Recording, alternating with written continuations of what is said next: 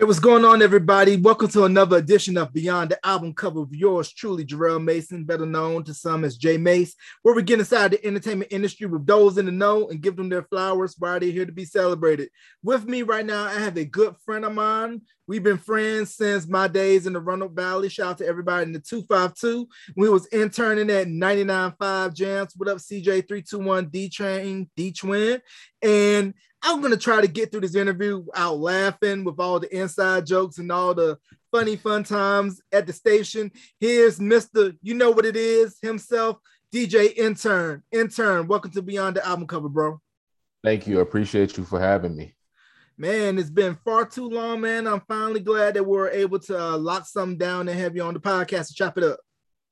Yes, I'm grateful for the opportunity to be able to even sit down with you. It has been a long time. Uh, you know, we've had some great times together. So I really appreciate the opportunity.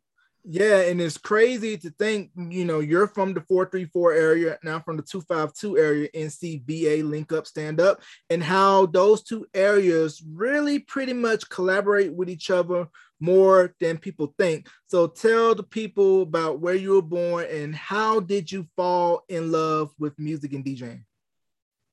Yes, uh, 434-252 collab is actually very strong. Uh, a lot of people don't know that, as you mentioned. Um, I'm from the 434 small town, Broadnax, Virginia, Brunswick County, which is about 20 minutes from the North Carolina line.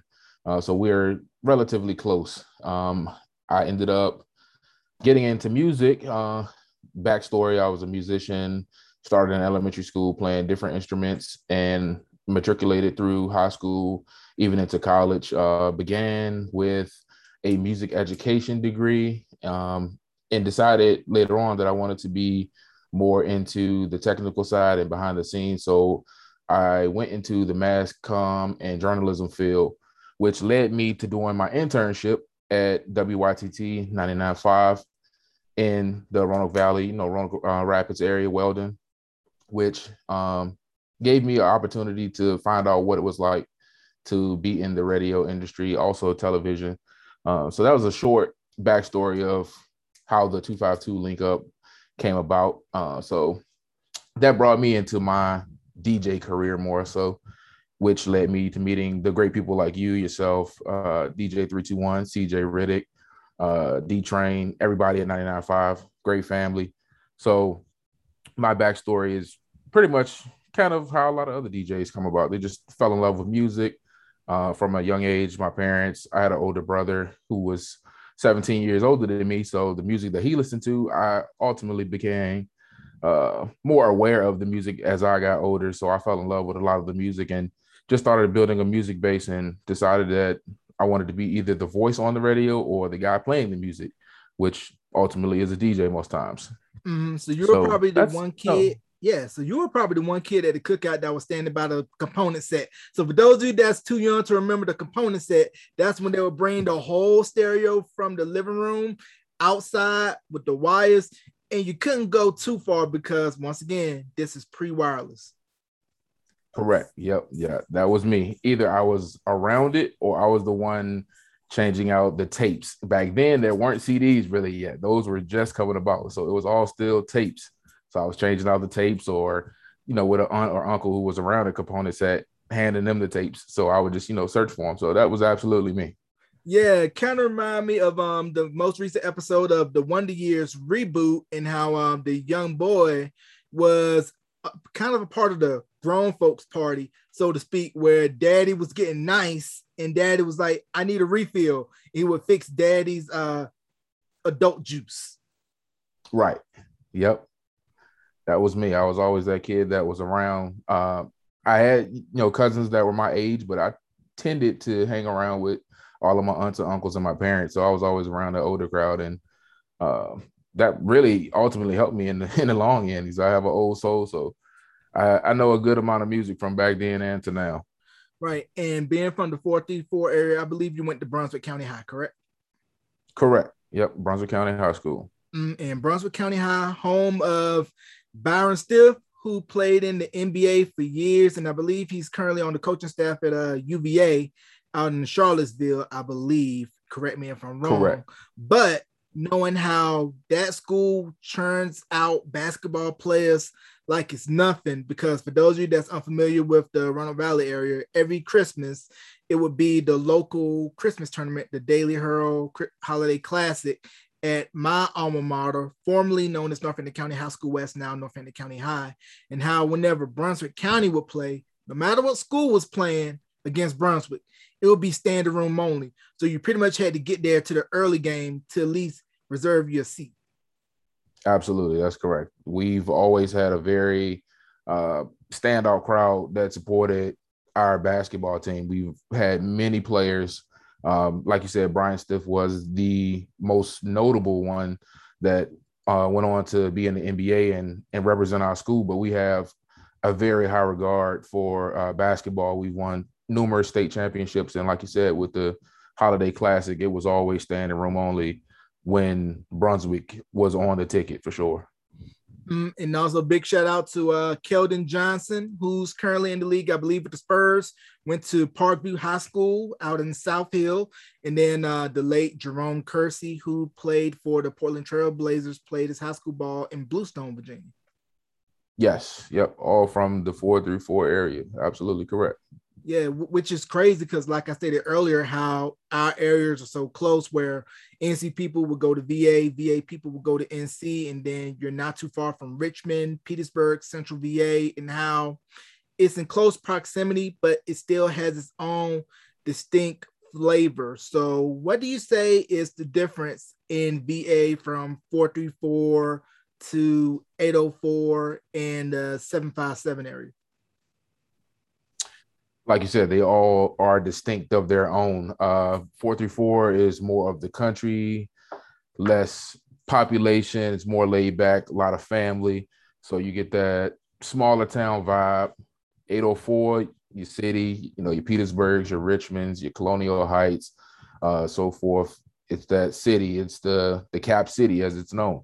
So you get that really small city but big city vibe at the same time. 757 the seven cities. Each of those seven cities are a difference in their own. No matter what you say, everybody from outside of the seven cities looks at it as it being one area. But if you truly go to the seven cities, you will see that each city is a different place within itself, all in that one area, uh, which gives Virginia its own different sound. Just like we know we have Timbaland, Missy, Pharrell, so many other people that are from the 757. And then here in the 804, where I am currently, we have people like DJ Lonnie B, Mad Skillz, King Tut, which is also from the 434, another notable person. He, you know, is a, a, a DJ here in the 804 now, uh, but he's a notable person from the, the 434 as well.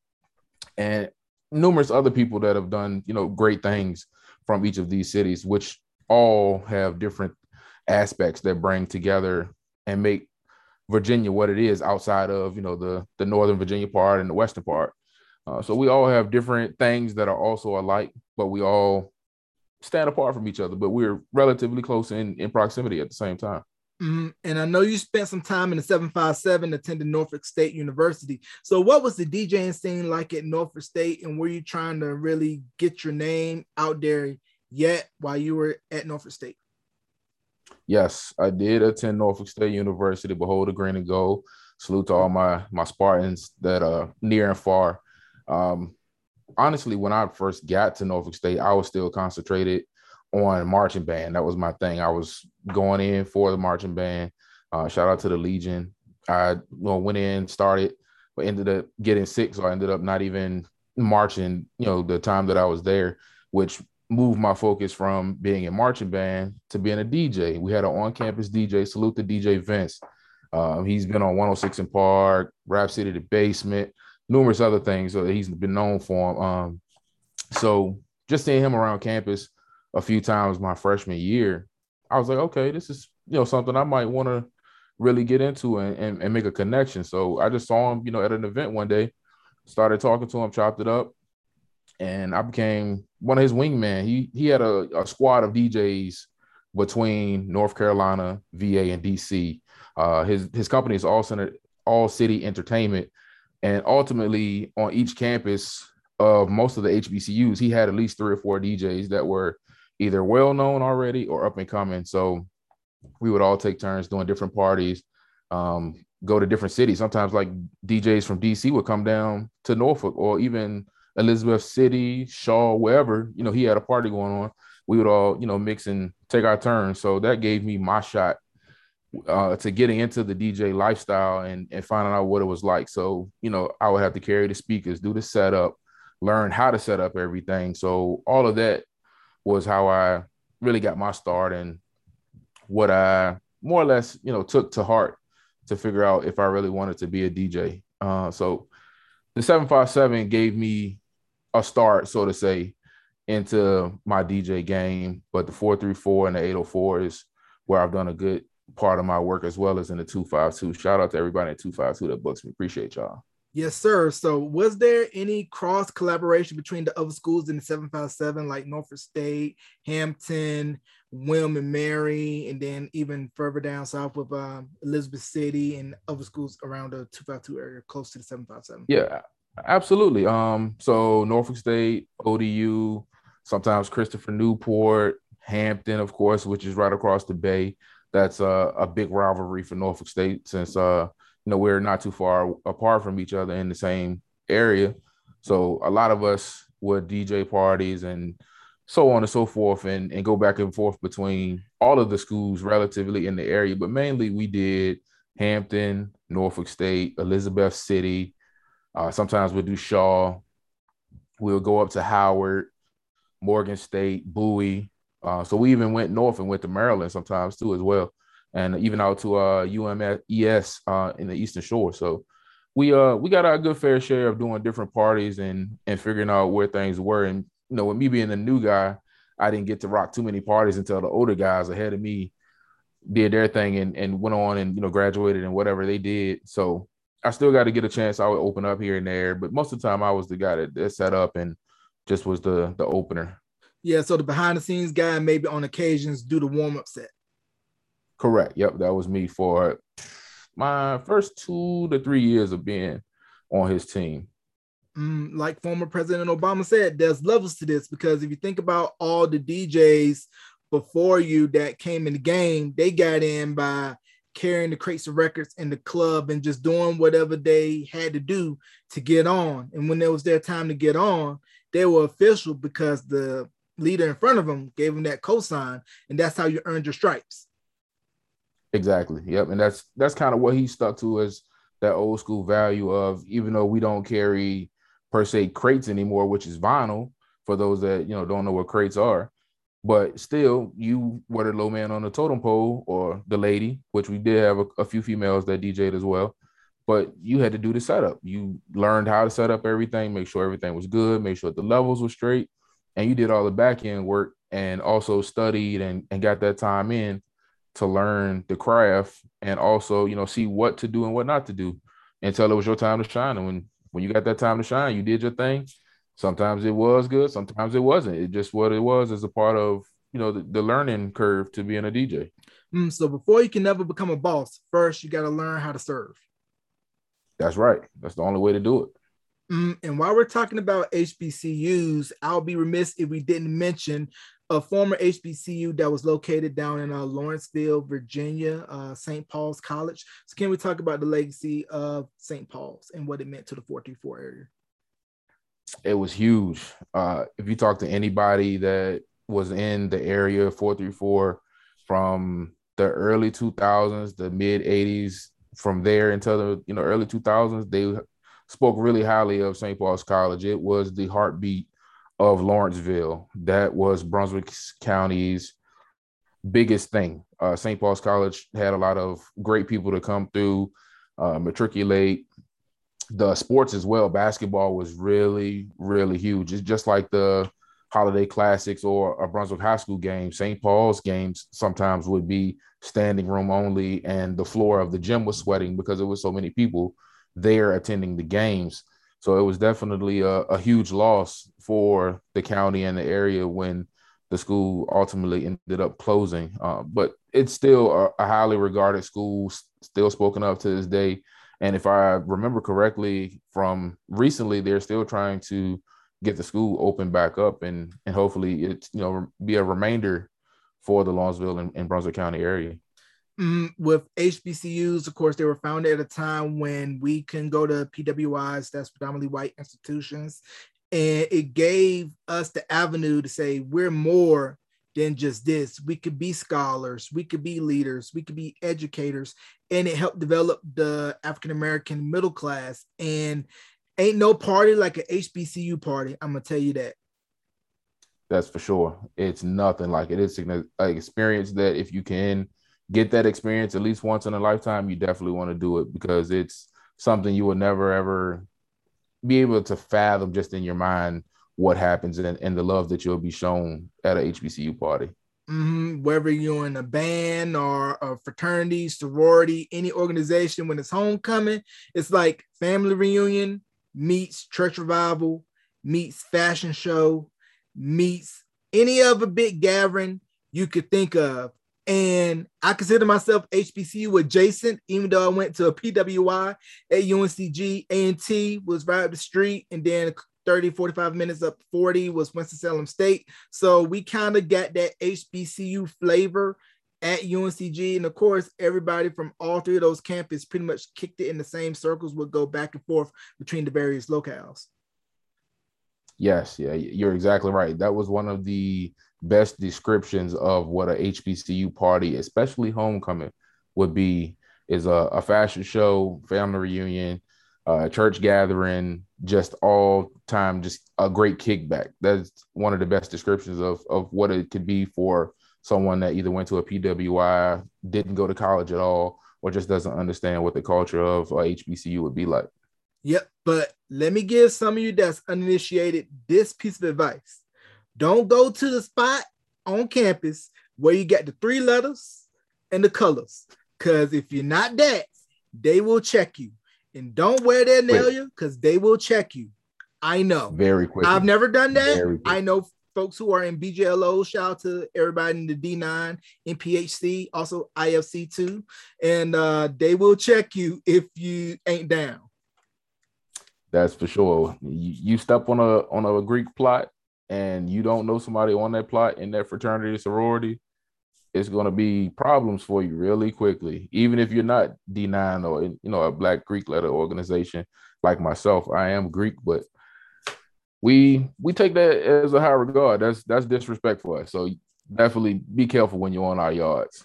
Yeah, because you don't want no problems in the words of uh Lil Scrappy. Now, our era of music, man, we grew up 90s, early 2000s, and these Verzuz that's going on right now has really been a great celebration of the culture. We had LOX, Dipset, just recently, Big Daddy Kane, KRS One. If we go down the list of all the previous Verzuz battles that transpired. So, what has been your thought on those, and how has it helped, you know, the older artists say, hey, I'm going to reintroduce myself to a younger audience. And then that way, that could be able to up my price for bookings, up my streaming numbers. Like Fat Joe says, to today's price is not yesterday's price. Absolutely, that's right. He he is the best slogan for right now.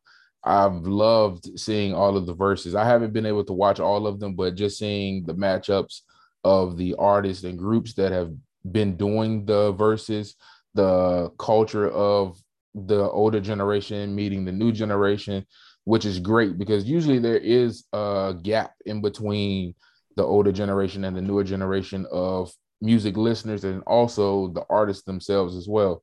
So it's good to have those groups like the LOX and Dipset come together and show what music was like in the early to mid 2000s versus now so those kids that are just you know coming of age or teenagers now can see what music was at that time and learn about it. Because a lot of uh, times unless their parents or someone close to them put them into that realm of music they won't know about it at all. Even with internet and social media now you might hear a song say forth like on tiktok and it's only a 30 second clip or a minute clip but unless that person goes and does research of that group or that person, they won't know what the music is like. So it's great to have Verzuz come and put artists on a platform for everybody to see on social media during a time where we can't or weren't able to really do a lot of performances, concerts, and things of that sort.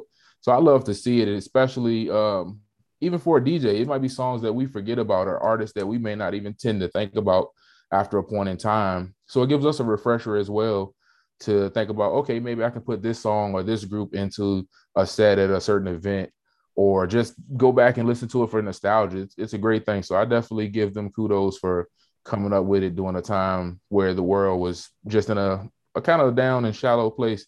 So it's, it's really good to see it. Yeah, and it's crazy to see how our era is old school now. You know, Champion is back in style, considered high fashion. I've seen Fubu at Walmart and one, and then you got the Wu Tang series on Hulu, which is great. And how, you know, 90s was really just a great time for music. And I think it was like that last era where, regardless of genre, it was pretty diverse across the board because if you listen to top 40, you can hear a rap record into a pop record into a rap nu metal record. And it was just a great diverse time for music, in my opinion. Yeah, I agree with you. It, it definitely was. 90s was a, a pivotal time in music where everything could go back to back and you would not have a song that you would not like or it was a producer that was just amazing and you could definitely hear that their sound would transcend from one genre to another and the music was just of its kind and it's still popular to today with our age group and even some of the younger uh, generation is starting to learn and hear more of that music which is great so it's definitely a, a time capsule of its own for sure Mm, and uh, what was your first pair of turntables? Were they direct drive, belt drive? And did you lock yourself in the room to master the art of DJing, cutting and scratching before you did your first official party as DJ intern? Funny you asked that. My first pair of turntables were used. They were belt drives. Ugh. Any DJ that knows those are the worst turntables that you can have if you want to be a turntablist at any point. Those are horrible. Uh, they were Numarks. I got them from Guitar Center. I don't know why the guy even recommended me even buying those as a starter set, but it was what it was. In fact, you know, it was it went into my budget at the time. It got me going. Um, I started on everything pretty much analog. So I did have vinyl. Uh, at that time, Serato was just starting to get its traction. So this was around 2006, 2007. So I started off on the SL1 box. Everything was analog pretty much. Those turntables gave me a start, gave me an idea of what I needed to do. I did lock myself in the bedroom, so to speak, for a few months to figure out what was going on. And during that time, that's right around when I met DJ Vince and, and the whole All City crew.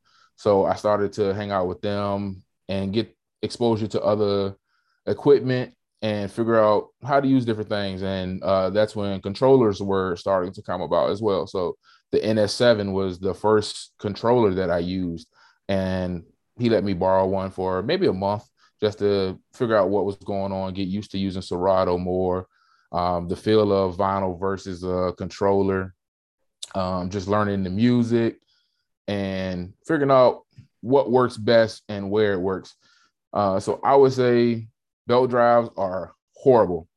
I don't even know if they make belt drives still anymore now, but um, currently still on 1200s. So I'm still more in the, the old school fashion. I do have controllers as well. Um, but to start off, belt drives were my first pair of turntables that barely worked, were missing components. I had to sort of build my set uh, from just finding various pieces that were missing from the turntables to get them to work in a in a decent fashion to try to find out where my footing was and what I needed to do as a, a new DJ. Mm, now the tricky part with DJing is that if you don't have your whole setup all together yet, you got to build it piece by piece. But the most important factor of DJing is the venue. You could be DJing at a nice little convention event center, or you could be DJing at either a hole in the wall spot where the element will be in full effect, or in somebody's backyard where you got a trash can or a trash bag tied to the tree. Now, how does those various scenarios go into play with you DJing and knowing like, oh, maybe I need to adjust this because I'm performing here, or oh, I shouldn't play this record too early because I don't want my set to peak just yet. So it's a method to the madness. Absolutely, yes. So, like you said, um, between say a wedding, a college party, and a backyard cookout in the country, all three of those events, you may use say 50 of the same songs at each of those, but there may be another 350 that you play differently at all three. So, like you said, you don't want to peak your event too early at any of the three, honestly. So, you don't want to play like your cameos, your electric slides, and your, say, top 10 or 15 radio tracks at the first two hours of that event, unless your event is going to peak at that two hour point and you know you have a two hour down slide on the back end that you can either calm down and just play some older records and just chill, or you want to take that last two hours from your peak and still see if you can go further and find other records that you may not think would work or you think would work and try them out. So sometimes, even as a good DJ, you might test out songs at some events to see what the reaction would be at that crowd. And also knowing the crowd and reading the crowd is a, a big thing as a DJ. So you don't want to go in to a say 45 plus crowd and play the same songs you would at an 18 to 25 crowd because you're not going to get any reaction out of those people. You may have a little reaction out of a few of those songs, but you can't play the same exact songs at that event that you would the, the backyard cookout in the summertime where everybody's sweating and doing the electric slide all evening. So you just have to find your balance, learn to read the crowd, what songs will trigger what reactions and when that you want to kind of peak your event so that way that maybe 30 minutes to an hour hour and a half is when your dance floor or the yard is going to be packed full of people dancing and enjoying themselves laughing and you get your best reactions as a dj yeah, and I'm sure some DJs have experienced some janky promoter stuff with um, like promoter X, promoter Y, promoter Z, where they say, okay, we'll pay you X dollars, but when you get there, um, we undersold the ticket. So here's what we're going to do. Uh, your money's safe. Your money's in the union building. So what we're to do is we're to give you about half of this plus whatever's left over from the caterer. Yeah. I honestly, that's a funny thing. It, it's almost like a rite of passage to be a DJ and, and go through that. As many DJs that I've met, talked to, I think we've pretty much all experienced that similar situation at least once. Um, regardless if you didn't DJ for that promoter again or just happened to be uh, in that similar situation with other DJs and other uh, promoters that are just janky. It it will happen and it happens more commonly than people think. So you just have to be mindful and, and learn the business back end of being a DJ as well, which is uh, also another really important part that many of us either don't know about or it takes a while to learn. So having those contracts and uh, having the legalities and, and business end of being a DJ together as well is is very crucial. So that way you don't run into those situations of, hey, uh, you know, we only got two hundred bucks and the bar didn't sell that well and and the tickets didn't sell, but you are at a packed event and now you're out of your money that you were expecting. So those things do happen. And as you uh more or less get get along into the DJ game and in the business end, you'll figure out, you know, those promoters to stay away from and the buildings as well. Venues, certain venues will use a promoter, but the venue itself will be the one that will pay you. And you'll you'll learn those ones to stay away from. Yep, industry rule number 4080 and make sure your contract is right and say, "Pay me, I'm not doing this for no three-piece dinners." Exactly. I'm tired of seeing DJs getting five-piece wings and and two cokes and a beer for payment for the night and then you got other guys that come behind them and you know, we want the money and they looking at us like, "Oh no, nah, we pay so and so, you know, this five-piece chicken plate and, you know, two beers and a soda." Now uh, we expect you to do the same thing. Nah, that's something else that needs to stop. Stop undercutting as a DJ. No undercutting DJs. Yep. Know your value, know your worth, have that stuck in writing. Now, while we're on the subject of three pieces, I'm going to divert. Um, there's this chicken spot, I believe, in Central VA called what Lee's, right? Yes. Can we talk about Yes. Lee's? Because I've never had Lee's. Is it better than Bojangles, Popeyes, any of the other chicken spots? Yeah, I, I, it definitely has. I've been here in RVA for just about 12 years, and Lee's is a different type of chicken. Uh, Bojangles, you know, that's partial to us Carolina 434 VA people. That's that's home chicken right there. That's almost like like Big Ma in, in the back of the kitchen on a you know Sunday fried chicken. But Lee's is up there. That it definitely tops, you know, most of your your other chicken chains. That's something you definitely want to try if you're in RVA. I believe they have a few others throughout the eastern seaboard somewhere as well. Mm. But it's definitely worth going and getting that chicken. All right, but does it top Hardee's fried chicken though? Remember, Hardee's fried chicken is not available everywhere. You can only get it in 252 and 434 though. See, that's the thing, man. You can't get that Hardee's fried chicken like you used to back in the in the early, you know, two well, not even really the 2000s, the late 90s was when you really got that Hardee's fried chicken.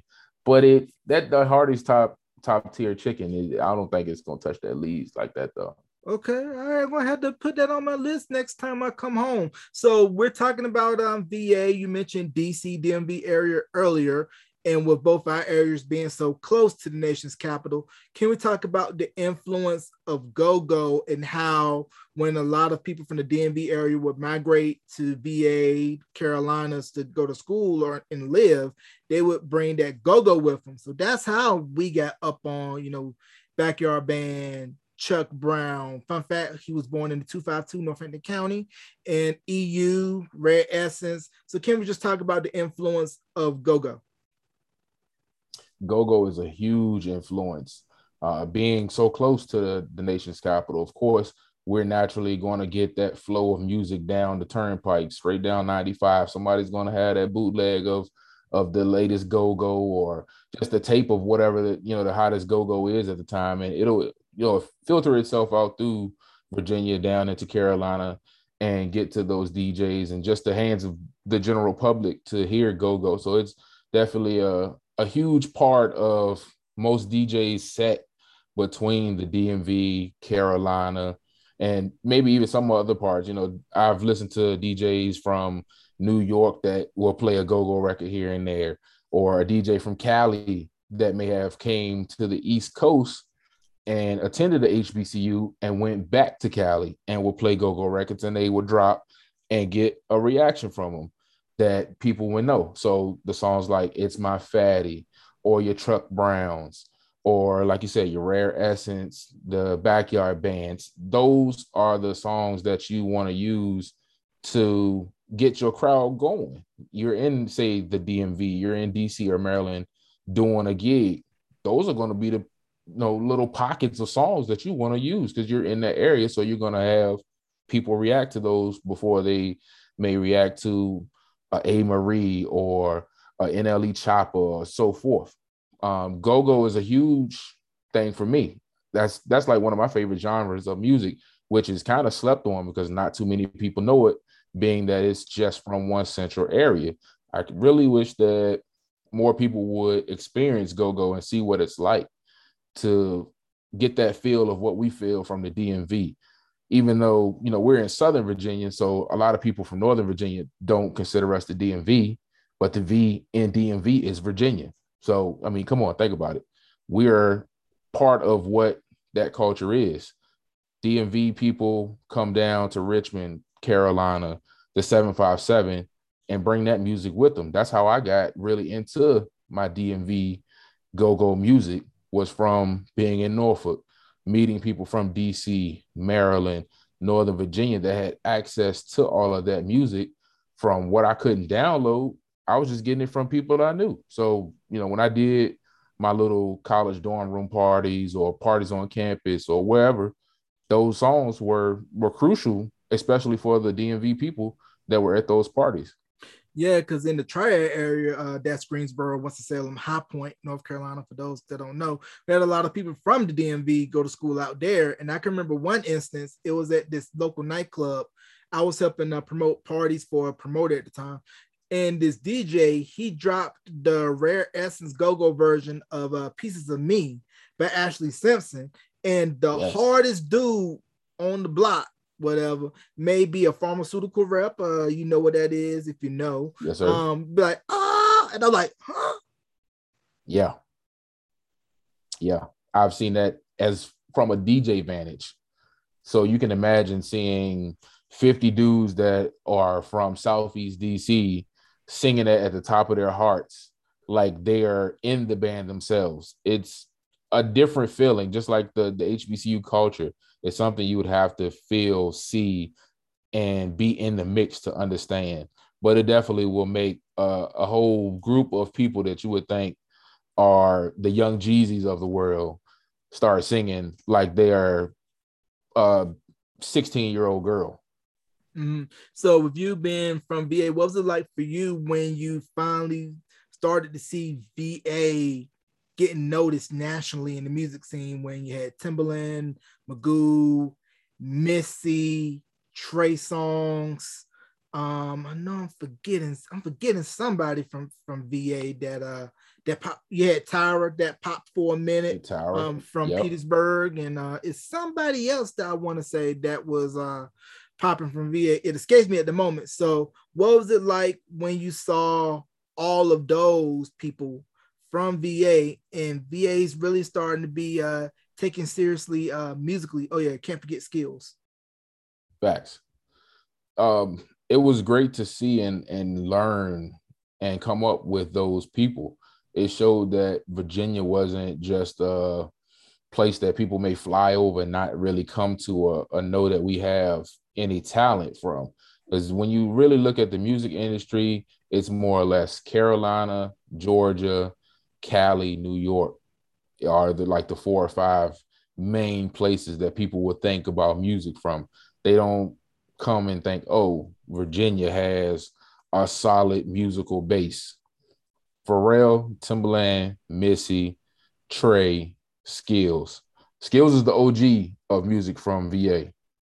So that was our start. That's what gave the the break mostly to music for VA was Mad Skillz. He was in a group with DJ Lonnie B himself and I can't think of his name right now. It's escaping my mind as well. But they had a, a rap group that was here in VA that I learned about. I never even really knew about them being from the 434 because we really didn't get radio in the 434 from Richmond we mainly had Carolina radio. So when I moved to Richmond, that's when I started learning about the, the Super Friends. That's the name of their group, the Super Friends.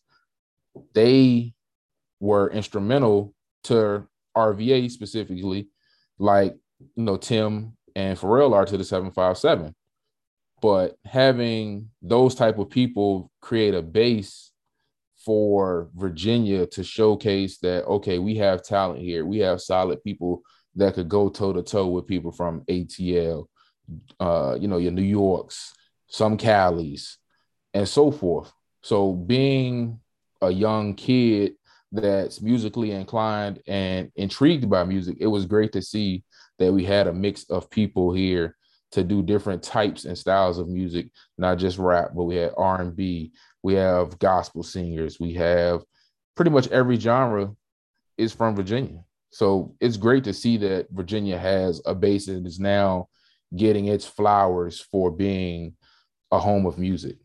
Right. And the same thing goes with NC because I believe just the South in general, we were always looked at as you're not New York, you're not LA, you're pretty much either what was coming out of Texas with Geto Boys and Rap a Lot, Memphis with 8 Ball, MJG, 3 6 Mafia. Then, of course, Uncle Luke and the bass music out of Miami, Luke Records, and later Slip and Slide. And then when everything out of Atlanta blew up with LaFace, So So Def, Outkast, T.I., Jeezy, Ludacris, Goodie Mob, and even further back with DJ Taz and Raheem the Dream, and how collectively the South said, hey, we got our own unique style, sound, and flavor. And you're not going to look at us as just country bumpkins anymore. Right. Exactly. That's uh, what it was for Virginia as well. They put us in that little collective of okay, y'all don't really have music like we do here, but we hear what you're doing. So it was good to get us through that break. And also, you know, with Carolina, you know, we're like you said, you know, Virginia and Carolina are very close together uh, in many aspects. So we, you know, pull each other up by our bootstraps and help one another out. So it's great for us to get that shot and get out there and, and show what we can can do as Virginia and Carolina. Yeah, we were just as hyped when Missy and Tim broke, even though they were state up from us, and we were like, hey, you know, they they're making it, and how NC and VA pretty much you're gonna get everything that's coming from the north and the west, Midwest and the west, and you're just gonna mesh that together. Because you remember how something from New York will already be popping in New York, and it'll come south maybe five to six months later, but we'll treat it like it's right. the hottest thing since sliced bread. All the time, and it still happens to today. Honestly, it's, it's still music that will come from New York, um, sometimes even out west, Texas, that it may take three to five months for it to make its way to Virginia, Carolina, um, sometimes you know DC area to get on mainstream platforms, your radio, or just to earshot to hear it from somebody where in those areas it's already been moving and has that momentum and people are behind those songs and and albums and artists. So it, it is a little bit slower for us to get music here still today, just like it was in the 90s. I can remember sometimes going back to Desert Storm tapes from DJ Clue and they've been you know jumping in New York for six eight months, and the whole summer everybody else is listening to it, and then it's Christmas when we finally get it in VA and start listening to it and and hear those new songs from like Fabolous and the LOX, Jada Kiss, and and so on. So being able to get that that turnpike with music bubbling a little bit more is definitely a good thing for us and Carolina. So just like us, for me spe- uh, specifically, like when Petey Pablo came out, that was like top tier. I'm like, oh, he's right there in Carolina. He's right down the road. Like we know we can get access to to Petey Pablo shows and get the music much easier than going and try to get you know Fabolous or a Slim Thug, Geto Boys, or Snoop or somebody from you know the West Coast. So it's it's definitely good for us to have that collaboration between Carolina and VA. Yeah, shout out to uh Sugar Hill Fashions. If you know Sugar Hill Fashions, that was the store yes. where you where you got your yes. fit, but they also had the CDs from NY because think about it. If you were a hustler back in the day, you would go to DC or New York, grab your mixtapes, grab your Tims, grab whatever clothes, come back down, mark it up for X amount of dollars, and, and you'll sell like hotcakes. That's facts. Definitely shout out to Sugar Hill, man. That was one of the spots I definitely got my music when I came down to Carolina for sure. So those stores like that uh what were instrumental for sure back in that, that time for us to get that music. Yeah, because I think that's where I got my copy of uh the professional part two from, and then also the stockyards too. But be careful if you ever go to the stockyards because uh your outside may say something, but the tag may say something else. And uh 12 may be out there if you know what I mean. Yeah, yeah. Gotta be careful for sure. Yeah, gets to be more careful. So um, how did you find out about your internship at 99.5 and what was that like for you?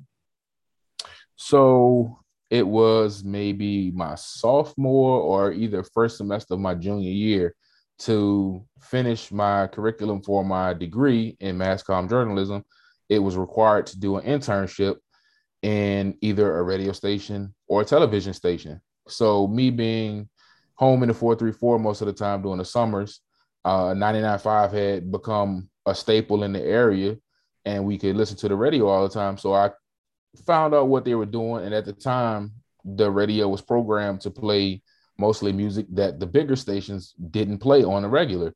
And that was something that I liked because sometimes you can tend to see that you know radio is programmed to play the same 10 or 12 songs all day long. So uh, I did a little research, uh, went on the station's website, found out who the PD was. Shout out to CJ Riddick, sent him an email, um, built a relationship with them, said, you know, hey, I'm in school I want to be in the radio industry and I need to do an internship, would I be able to do one with your station? And he said, yes. Um, you know, I filled out all the paperwork and everything that was required for the internship for school and for the radio station. And I just started going to the radio station and I would go some days and and stay, you know, 12, 14 hours just in the radio station watching what he did. Uh, DJ 321 and D Train, shout out to both of those guys. They gave me a lot of back end stuff, yourself, um, and a, a, bunch of other people that were there in the station. Um, just finding out what it was to be behind the scenes, how to run the board, how to load carts, doing breaks, going and recording, um, doing live remotes, all that different stuff that's behind the scenes in radio that people don't know goes on was what I was doing. So I basically spent my first summer um, at 99.5 just learning everything and being on air for short periods of time doing my internship which ended up building a relationship with all of those people that now we're still talking just like you. I met you from there. And here we are 12 14 15 years later and still have relationships where i can reach out to any of you guys and you know we can talk about music and what it is to be in the radio industry and, and things of that nature so just building that relationship with cj got me in to be able to talk to d train 321 yourself and many other people that are in carolina as well in radio yeah, because I would just recommend. Anybody like small market radio is one of the great areas to go where you can cut your teeth, learn everything from running a board, from cutting commercials, maybe doing some sales here and there, setting up or running a remote. You're really gonna have the full gamut of being in the broadcasting business so that by the time you go to that major market job, you already know what to do and it's funny that you mentioned D Train because when I first went to 99.5, I was still in college at the time and I would uh, go back and visit when I was on break or whatever. And then by the time I graduated, uh, D Train, he gave me the nickname and one because I was always at the station so much. So it's like, yeah. what up, what up, and one? But the crazy thing about D Train is he had a hand in helping Terrence J, you know, get to where he is now. And it's crazy yes. to see, like, man, Terrence J was 30, 45 minutes up 95 from Rocky Mount. And, yep. you know, to see where he is now, it, it's just inspirational to see his rise and how from the 252 made it all the way to Hollywood. Right.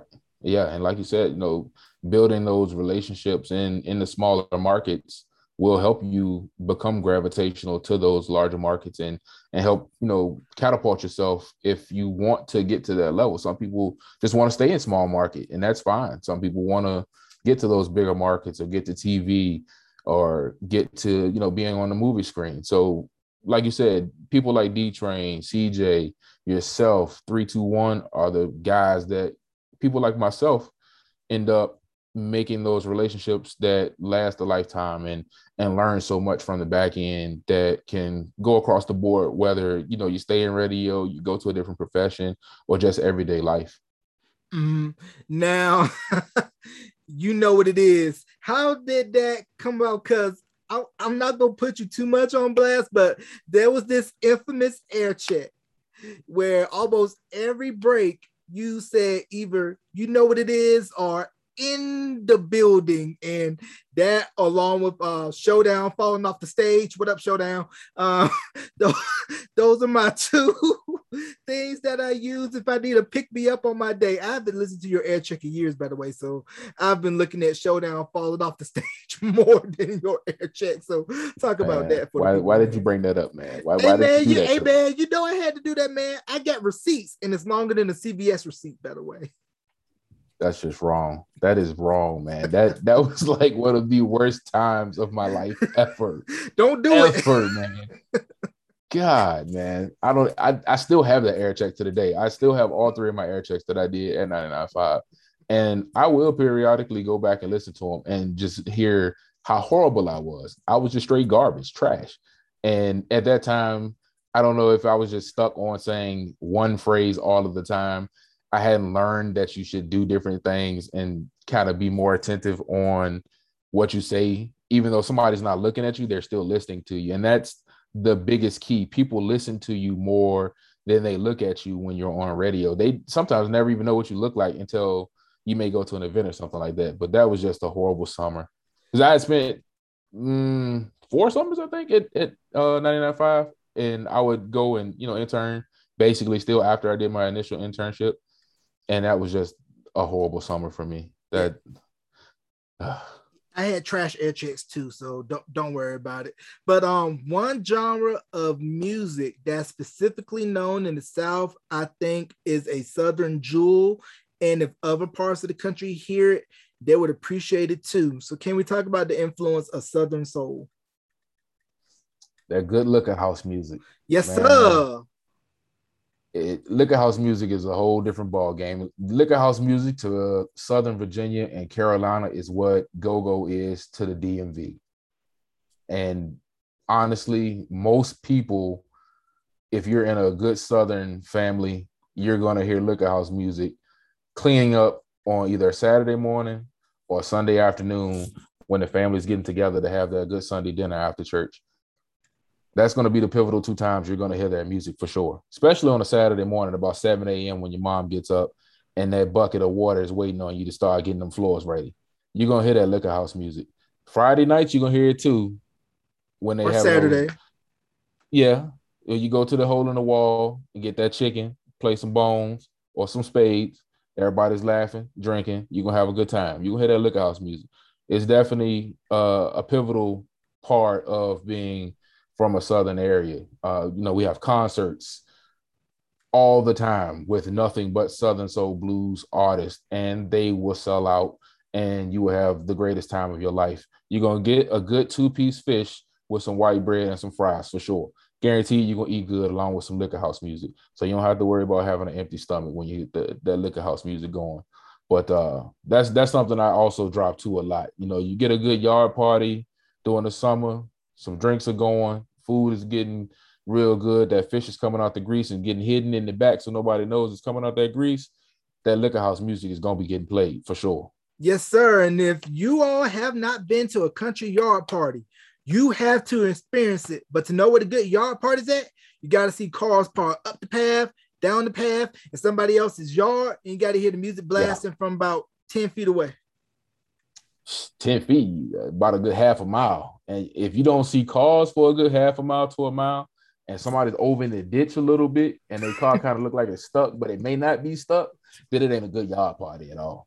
Yeah, and like you said, the fish and the chicken got to come fresh out the grease. Somebody got that big black grill going with burgers, dogs, mm-hmm. sausage, chicken, probably a whole pig, chopping that shoulder up real good if you're good at it, yes, and some good Southern soul playing, you know. But it's crazy how you mentioned with the Southern soul artists how they can do concerts just in the South alone, sell out and make good money while doing it, like Clarence Carter, Millie Jackson, Theodis Ealey, TK Soul, Sir Charles, Pokey Bear, side piece, mm-hmm. and we mm-hmm. can go on and on, you know. But like Theodis Ealey once said, you can't do a doggone thing until you stand up in it.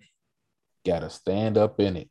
That yeah. good old chitlin circuit. That's what they call it. Is the chitlin circuit and it's mainly in the South. Like you said, they are concentrated. Your Alabamas, your sometimes Texas, your Georgias, uh, Virginia, North Carolina, South Carolina, all in that area. That's where they're gonna be. That's where they're gonna make their money, and it's guaranteed that they're gonna sell out unless something drastic happens where tickets just don't sell or people don't show up. But it's guaranteed you're gonna see somebody's auntie and somebody's grandma out there like they're 25 still, and they're you know in their 70s and 80s, and they're gonna have a good time. Mm, it's it's gonna sell. I mean, play Southern Soul along with like Frankie Beverly and Maze and your old school set, and watch how folks our age. Hard to believe we are urban adult contemporary age now, and how yes our generation's music is getting played on urban AC or AC stations, and you know kids are looking at us saying, uh, "What's a cassette tape?" Right. And the bad part is they're doing us as the throwback in high schools now. So when they do the throwback day for homecoming week, we're the generation that they're dressing up and portraying now, which is weird to me because I'm still young. I don't know why y'all think we old, but I'm still young.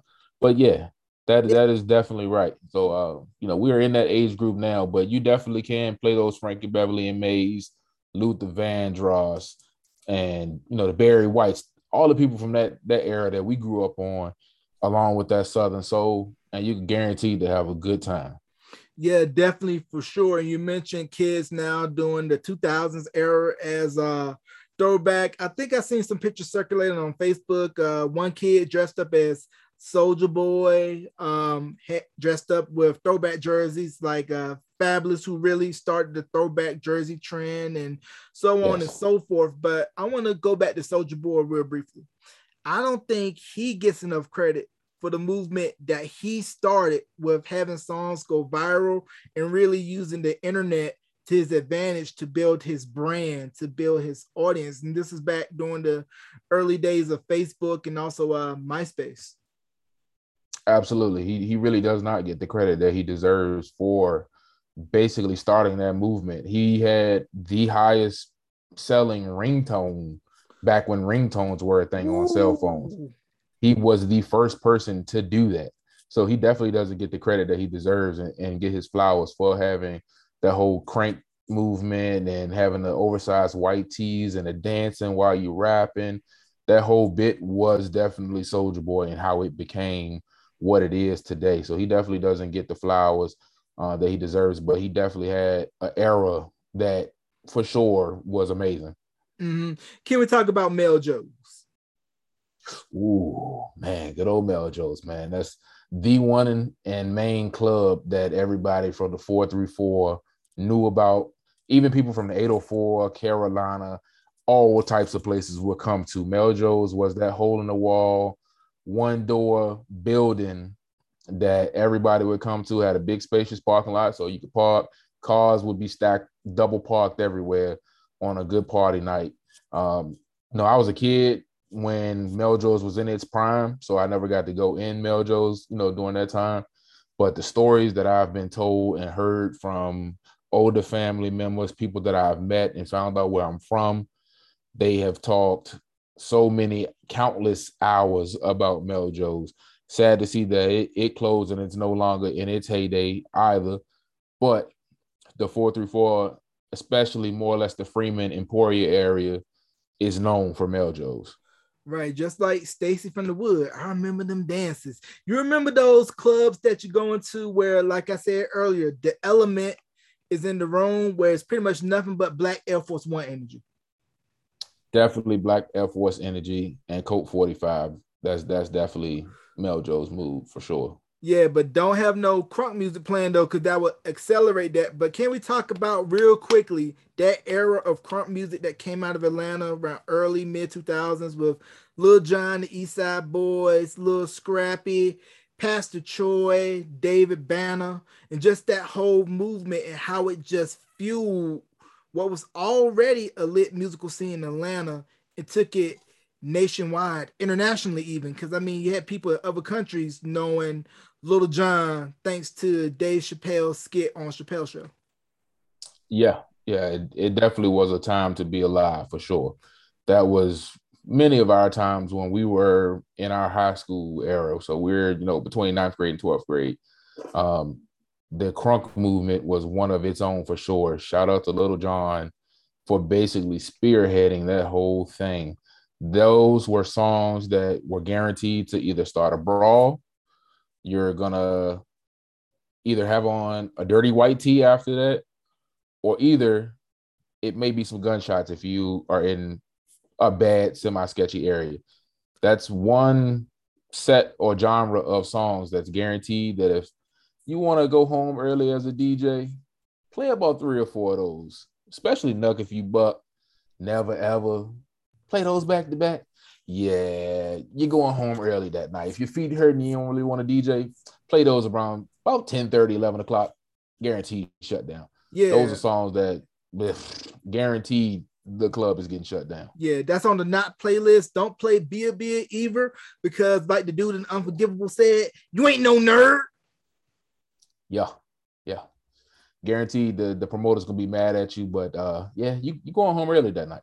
Yeah, yeah. You might want to stay by the door, stay by the exit, as soon as the opening snap for Knuck If You Buck hit, make your way to the exit. Yeah, immediately. Immediately.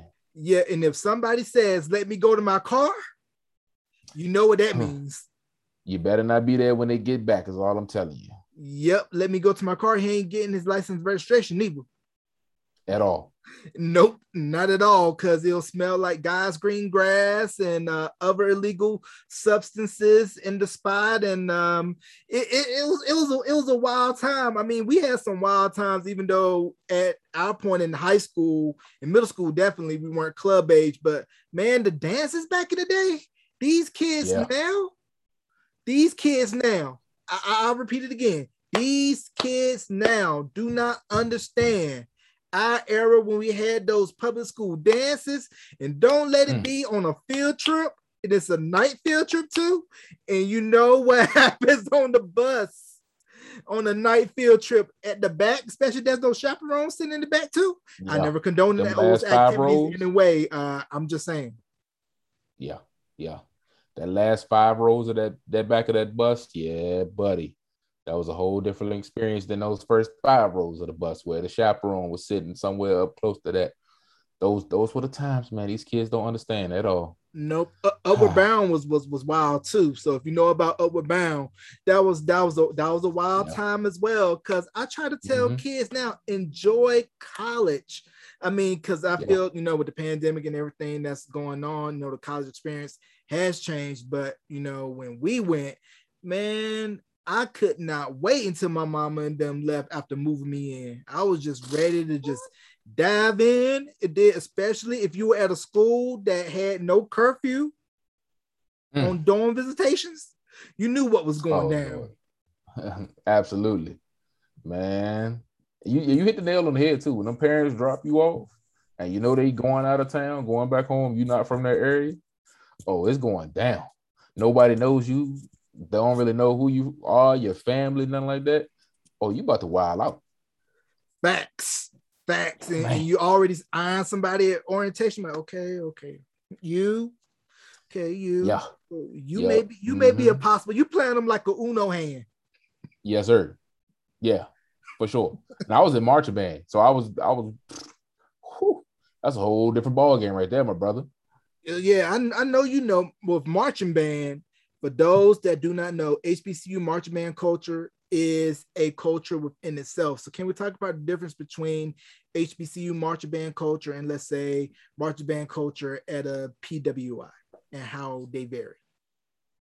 Ooh, it's a big difference. So, PWIs are considered corps style, which is more a military base uh, type of marching band.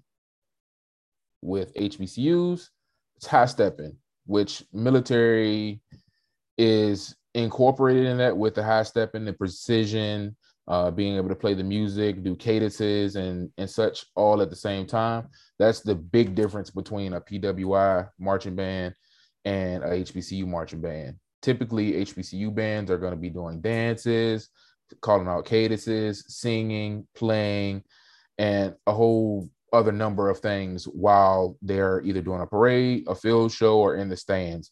Uh, where a PWI typically they're on the field, their field show, they may do a little bit of movement, they may have drills, which HBCUs do as well, but their drills are totally different from HBCU.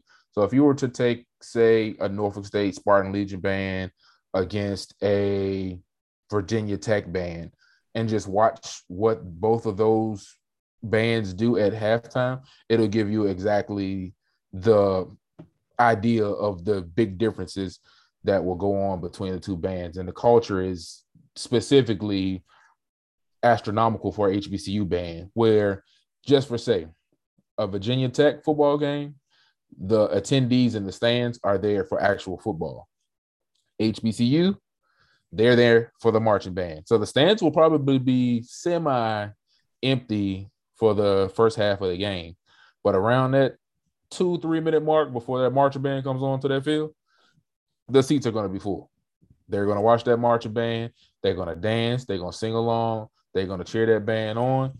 And then some may stay for the rest of the football game for the second half. Then some may just leave and peruse around and do whatever. So if you go to a HBCU football game, definitely check out the difference at halftime versus a PWI halftime. Yep, because as they say, halftime is game time. Now, what it's instrument did you end up playing uh, in the marching band? Uh, my final instrument was the tuba, but I played alto saxophone. Also, I was in percussion, and I played trombone as well. Okay, I never knew you got your Devon Miles on um back in the day. Uh, shout out to uh, Nick Cannon yeah. and Drumline Goat Movie. Yeah, definitely. That was a, a huge idea of what it was, uh, especially for me. Like going into college, I was thinking it was going to be pretty much what Drumline was, but it's not. It has some aspects to it that are what it's like, but it was more of a kind of fictional setting because they can't put all of what truly happens, you know, from a marching band into a movie in, you know, a couple hours. It's not going to go down that same way, but it gives you an idea of you know, somewhat what it would be like in a marching band. But definitely shout out to Nick Cannon for the drumline series. Definitely that. And then I want to touch on um, two big sports figures from the 757 and how they changed the face of the game in their respective sports. We have Michael Vick, who played for the yeah. Falcons, and then he was just recently named to the 75th All Anniversary team for the NBA AI, aka Bubba Chuck. Yes, sir. Good old Bubba Chuck, man. Numerous times I've seen Bubba Chuck just on campus at Norfolk State during my time there. Homecoming, few football games, anything. Um, you know, with his family being from the area, so we would see Bubba Chuck, you know, kind of on a regular. Honestly, he would, you know, be there, and we would see him, you know, really cool, laid back guy. You know, you could walk up to him, say, "Hey, what's up?" Take a picture with him. Um, Mike Vick, I've actually seen him in Norfolk as well. Um, you know, with his brother his brother actually played football at Virginia Tech, if I'm not mistaken. Yeah, he played so, at Tech too. during his time.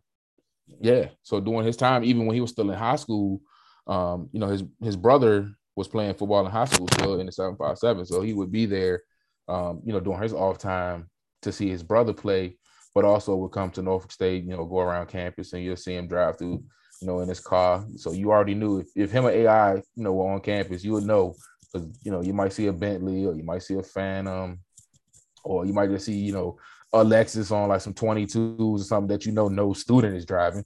So you know it was somebody, you know, that was pretty popular or famous. Um, two really great athletes that show what Virginia athletes for sure are capable of doing. And uh, you know, in their perspective game, they're two legends for sure. Yeah, for sure. But can you imagine now the hysteria had a Michael Vick an AI or even a Russell Wilson who's from Richmond if they went mm-hmm. to uh, HBCUs in today's time. Man, that's that would be very pivotal for HBCU sports, and that's what we really need are more of those talented players of their caliber going to HBCUs. Not saying they're going to a PWI or any other, you know, university or college is a bad thing, but we don't put enough emphasis and backing behind those type of players to get them on D1 or D2 teams and show what a HBCU could be as well as just like your you know SEC teams or you know whatever other conference. We could have, we do have players that are you know pretty much on those calibers as well. But if we could have more powerhouse teams built from players like those three guys, HBCU sports would definitely be on a, a whole nother caliber, which which I give a, a, a huge shout out to uh, Coach Prime. You know, Deion Sanders, he's down at Jackson State right now and is doing amazing with their football team and and getting, you know, that stamina going with the football team. And they already have a huge presence with their alumni and uh, surrounding area, the people that live, you know, there in Jackson that attend their football games and especially their homecoming, which was just a couple weeks ago. They had one of the highest ranking attendance numbers for a football game, which was I think almost 56,000 people during a pandemic. So if we can get all HBCUs or a good majority of our HBCUs to have that type of vibe, it'll definitely be amazing for us. Yeah, you mentioned Coach Sanders down at Jackson State. We also have uh, Coach Eddie George at uh, Tennessee State. And then also yes. want to bring home the point if you're good, they'll find you. I mean, the greatest wide receiver of all time, Jerry Rice, went to a HBCU, Mississippi Valley State. Steve McNair, yep. Alcorn State, he was in the running for the Heisman, had a great NFL career. Walter Payton, Jackson State, all the players that came out of Grambling, coached by the late Eddie Robinson, Doug Williams being one of them. Mm-hmm. Uh, Aeneas Williams went to Southern. Uh, Michael Strahan, Texas Southern. And mm-hmm. on the basketball side, we have uh, Avery Johnson, Southern, Charles Oakley, Virginia Union, and recently inducted into the Basketball Hall of Fame, also from Virginia Union, Ben Wallace. Big Ben, yep. yep. Definitely a talented guy, man. He's real humble he actually has a gym here uh, for some semi-pro basketball teams and just you know like rec teams as well that play ball in his gym.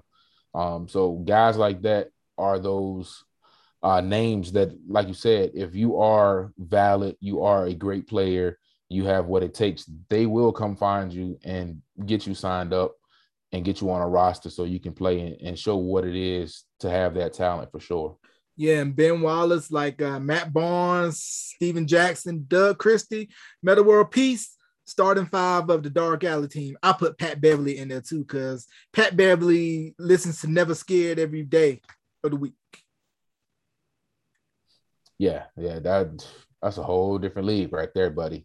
Yes, sir. Definitely a whole different league. But um, before we wrap, I want to get into what's your take on DJing today and how the transition from analog over to digital kind of gives the newer DJs coming in kind of not that same level of pride that DJs like yourself and of the old school era had, where I really had to sit and learn how to match beats, beat juggle, study the BPMs, where with the newer equipment now, you kind of sort of have a cheat code.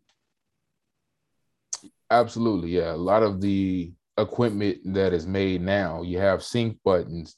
It will do pretty much all of the work for you. So you have a lot of people that will go to Guitar Center or Sam Ash or their local uh, swap meet, pawn shop, wherever, and just buy equipment. And then in a week, they're, oh, I'm a DJ like even myself, I don't consider myself as one of the DJs that you would just like, oh, he's a DJ. I say, you know, I'm still in the early phases of being a DJ. I've been DJing now about 11 years, and I still don't consider myself a hardcore DJ. It's still stuff that I want to learn, still stuff that I am learning, but I'm seeing, you know, your everyday Joe Blow just pop out in, you know, a week or two and like, oh, I'm a DJ and I want to do events but then they don't show up with the professionalism of DJs that are before myself and of you know my category and have the equipment that I do or older DJs may have and can do what we do at these parties. Um, you know, being able to beat match by ear and learning where to drop a needle, um, stuff like that. You don't even necessarily have to do as a DJ anymore because most of the stuff is from controllers and you don't have actual needles that you need uh, to to DJ with anymore. So you just have you know either digital platforms or you have the phase uh, automatic DJ needles where you just put it on your platter and it goes and does what it does by itself. Um, so it's it's definitely a different ball game now with DJs that are coming in versus DJs that are more of the old school fashion. I don't knock anybody that wants to be a DJ that comes in now. As long as you put in that work, learn how to beat match, learn your music, learn how to read a crowd, you're business minded and can handle your own. It's all love to you. I, have definitely, you know, chopped it up with a few new people and, and gave them some pointers from my perspective on things that I've done wrong, uh, things I had to learn the hard way, and just conversations I had with other veteran DJs that helped me get to where I am today. So um, I, I just say, man, if, if you're going to be a DJ, take your time, learn the music, have a, a passion for it. Don't just try to do it to get into parties free, to pick up women or guys, and to, you know, just do whatever with it. Actually have some type of uh, dedication. Definitely have consistency with doing it because that's what's going to get you to be a better DJ, and and just take your time. Don't try to rush it. You, you won't get anything in the DJ realm fast. It's going to take time to build, to get your, you know, following, to get the music, to get the equipment, everything. It's it's a costly game. So if you talk to a DJ, especially an older DJ, all of this stuff isn't cheap. So you can imagine just going and getting a set of needles can cost you 300, 400 bucks. So, you know, I have a stack of DJ equipment behind me in my little studio that I'm in right now. And I could probably buy two cars with the amount of equipment that I've accumulated over the last 10 years. I mean, it's not something that you just want to jump into to try to make a quick buck and think you're going to be cool by doing it. Take your time, learn what you need to learn, reach out to other guys. I even have a hard time some sometimes myself reaching out to other veteran DJs because they're to look at me like, "Oh, this is just a new guy. He don't know what he's doing. He's just trying to get it, you know, real quick." I mean, you still need to make that connection with some of the older veteran DJs and pick their brains. Some are willing to, you know, teach you and tell you different tricks and stuff of the trade. Some aren't. So, you know, it just is what it is at that point. Just you know that person. But don't just jump into it and, you know, feel like, okay, I'm gonna be a DJ in a week and I'm gonna go to the, the biggest and best club in the in the city or in the state and be the headliner. It's not gonna work that way. Nope, treat it like a stock. It's a long-term investment or like a nice, good home cooked meal from mama. It's not ready yet, but when it's ready, it's gonna be good. Get your weight up, and then you'll be able to figure out the wet rest. Now, you mentioned how a lot of the newer equipment does all the work for you, and the newer DJs won't really understand the horror of having a record skip on you while you're mid set. Now, there's this clip not really a clip. I found it online. It was like maybe an hour plus of a 1990 set that Kid Capri did um, from, I believe it was the Tunnel or some other popular New York nightclub. And he was playing the remix of Been Around the World by Lisa Stansfield that was done by DJ Mark the 45 King. And then in the middle of that record dropping, record skipped. He came on the mic because crowd was getting a little like, hey, and yep. he was like, "Yo, my bad. The record's good. I know I messed up, but I can break it off like this." And then immediately went to his net record and kept the party going. Yeah, and see something like that. It, it's not something you're gonna typically do when it happens very fast. So somebody that's you know a week or two in won't have that reaction or even think about saying, "Oh, hey, I messed up, but my bad. I got something better for you. Let me drop this and hit you with this." So stuff like that, it takes time. You you know, you want to get your mic game up. You're gonna want to talk and not have to, you know, specifically rely on a hype man or somebody on the mic all the time. You want to talk as a DJ as well. You want to know your music so that way if it does skip, you might be able to fill in with the words and have that crowd interaction until your, you know, music comes back in or, you know, say your your mixer might go out. You might need to be able to rock, you know, for two or three minutes while it resets just you know off the words of the song. You can do that. So it definitely takes time. You have to build you know continuously on what it is to dj learning new equipment older equipment. You really won't see too much older equipment especially with the 1200s being phased out now. If you find them they're going to be expensive. I can guarantee you that for one. Um, other than that just man be humble. That's the biggest thing. Don't try to be cocky all the time and think you're going to be better than the next DJ just because you have the newest equipment. Um, you can get whatever certain music, but it, it's it's a lot to it. Um, the main thing is just try to take your time. Don't want to rush out. You know, we don't have you know it's a lot of you know bedroom DJs still too, but we don't need a lot of oh I've you know got all this music in a week. I want to rock a party type people either. Mm-hmm. And uh, do you have any shout outs you want to give before we wrap? Also, plug your social media and where can folks contact you if they're interested in um, getting you for a gig? Oh yeah, man. I got a, a few people I definitely want to shout out, man. Um, DJ 321, CJ in the mix, DJ Earn, salute to the big homie 252. You know what I'm saying? Used to come up to 99.5 uh, down in Greensboro, holding it down on 102 JAMZ uh, DJ Vince, DJ Punisher, man, everybody from All City Entertainment, man. Salute to all y'all guys. Shout out to Jay Mace, man. Appreciate you for the opportunity. for always being a, a good brother to have a conversation about some music with. Uh, just laugh and kick it. And uh, shout out to man, everybody that's always booked me for a party. All my people from Norfolk State, man, y'all already know what it is. Behold the green and gold. Uh, if you want to book me, DJ intern at gmail.com is DJ N T U R N. Um, social media, the same DJ N T U R N on everything uh, IG, Facebook, whatever, man. Hit me up. You can always book me one of those ways. Um, I can get you, you know, my personal information. You can give me a call uh, or just send that message on Facebook or on IG, and you know we can go from there. There you have it, people, and you can catch this interview wherever you stream podcasts on the YouTube channel Beyond the Album Cover, and stay subscribed to the Facebook page, facebook.com slash Beyond the Album Cover, where you can stay updated with the podcast. Ladies and gentlemen, a good brother, my good friend, Mr. You Know What It Is, aka DJ Intern. Intern, thank you for coming on Beyond the Album Cover and chopping it up with me, bro. Appreciate you, Jay Mace. Yes, sir.